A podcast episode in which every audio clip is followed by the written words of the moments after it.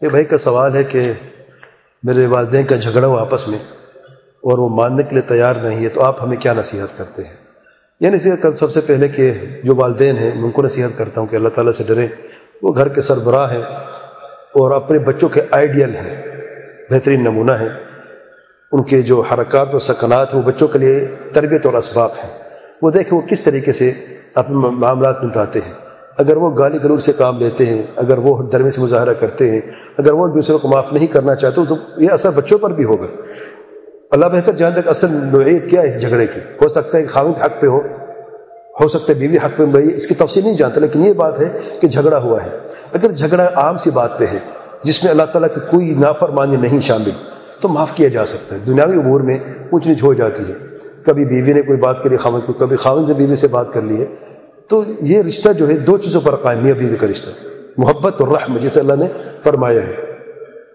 اگر محبت نہیں، بعض اوقات اونچ نیچ ہو جاتا ہے، اب چوبیس گھنٹے ایک ہی بیوی کو دیکھے، بیوی ایک خامد کو دیکھتی رہتی ہے، تو چھوٹی چھوٹی موٹی بات میں کبھی جھگڑا ہو جاتا ہے۔ اگر محبت کبھی کم پڑ جائے تو رحمت کا دامن نہیں چھوٹنا چاہیے۔ یہ اصل قانون ہے، ایک دوسرے پر رحم کرے۔ اور رحم اللہ تعالیٰ دل میں ڈال دیتا ہے۔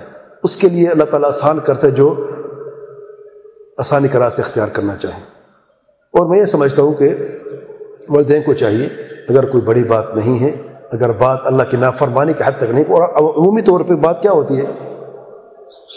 ساس سسر کا جھگڑا ہے، عام سی بات، اگر چیز میں بھی کی نافرمانی ہوتی ہے، تو میں سمجھتا ہوں کہ سمجھانے سے، پیار سے، محبت سے یہ باتیں نمٹائی جا سکتی ہیں۔ ہاں اگر فیصلہ کرنا ہے تو کسی ٹھوس ثبوت کے ساتھ کوئی فیصلہ کرنا ہے۔ اگر طلاق کا فیصلہ کرنا ہے، جدائی کا فیصلہ کرنا ہے تمہارے پاس کوئی ایسا ثبوت ہونا چاہیے جس کی وجہ سے تم یہ فیصلہ کر پاؤ، ورنہ ہوتا کیا ہے؟ جلد بازی میں طلاق ہو جاتی ہے، گھر ٹوٹ جاتا ہے، تھوڑی دیر نہیں گزرتے، فوراً چور دروازے دیکھتے کہ واپس اس طلاق کو کیسے واپس لیا جائے اور کس طریقے سے رجوع کیا جائے۔ سبحان اللہ۔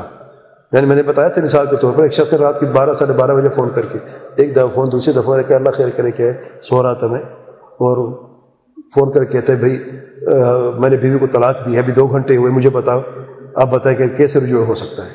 ابھی دو گھنٹے گزرے نہیں۔ طلاق دی، ذرا صبر بھی تو کرو بھائی۔ یعنی آپ نے طلاق دی ہے، جلد بازی میں کے غصے میں ہر بندہ طلاق دیتے کوئی نئی بات نہیں ہے۔ لیکن وہ شدید غصے میں تھا۔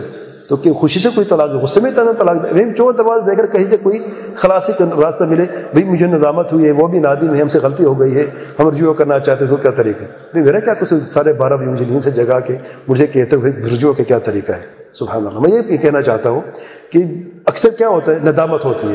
تو ندامت سے پہلے سنبھل جاؤ بھائی۔ اگر عام سی بات ہے، معاف کر سکتے ہو، معاف کر دو۔ اور اگر بات اتنی بڑی ہے کہ شریعت کی حدود یا رب کو ناراض کرنے کی بات ہے، تب تب دیکھ لیں جو بھی فیصلہ کرنا ہے، لیکن احسان کے ساتھ۔ اگر آپ نے جدائی بھی کریں تو احسان کے ساتھ۔ مارنا پیٹنا گالی گلوچ نہیں۔ اور اس یعنی جو میوں بیوی کے راز ہوتے ہیں، ان کو فاش نہیں کرنا راز ہوتے وہ راز رہنے چاہیے۔ فمساک تصریف بے احسان اللہ تعالیٰ کے حکم ہے۔ رکھنا ہے تو معروف کے بھلائی کے ساتھ۔ اگر جدا کرنا ہے، الگ کرنا ہے، چھوڑنا ہے، تو احسان کے ساتھ۔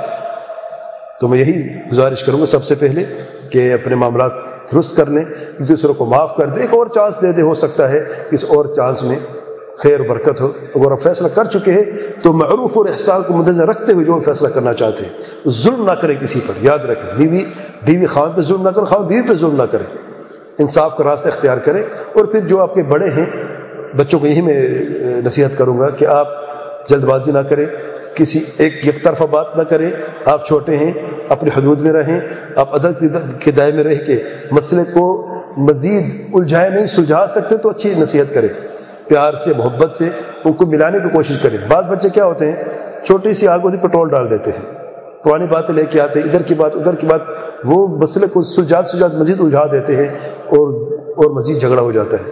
تو یہ چاہیے کہ صبر سے، تحمل سے، دعا کر اپنے والدین کے لیے اور کوشش کریں کہ جو بڑے ہیں یہ گزارش کروں گا جو سربراہ اگر دادا دادی ہیں، ان سے جا کر ریکویسٹ کرے، یا جو ان کے بڑے ہیں، ان کو بیچ میں لے کے، تاکہ وہ نصیحت کریں ان کی نصیحت کافی یعنی اثر انداز ہوتی ہے۔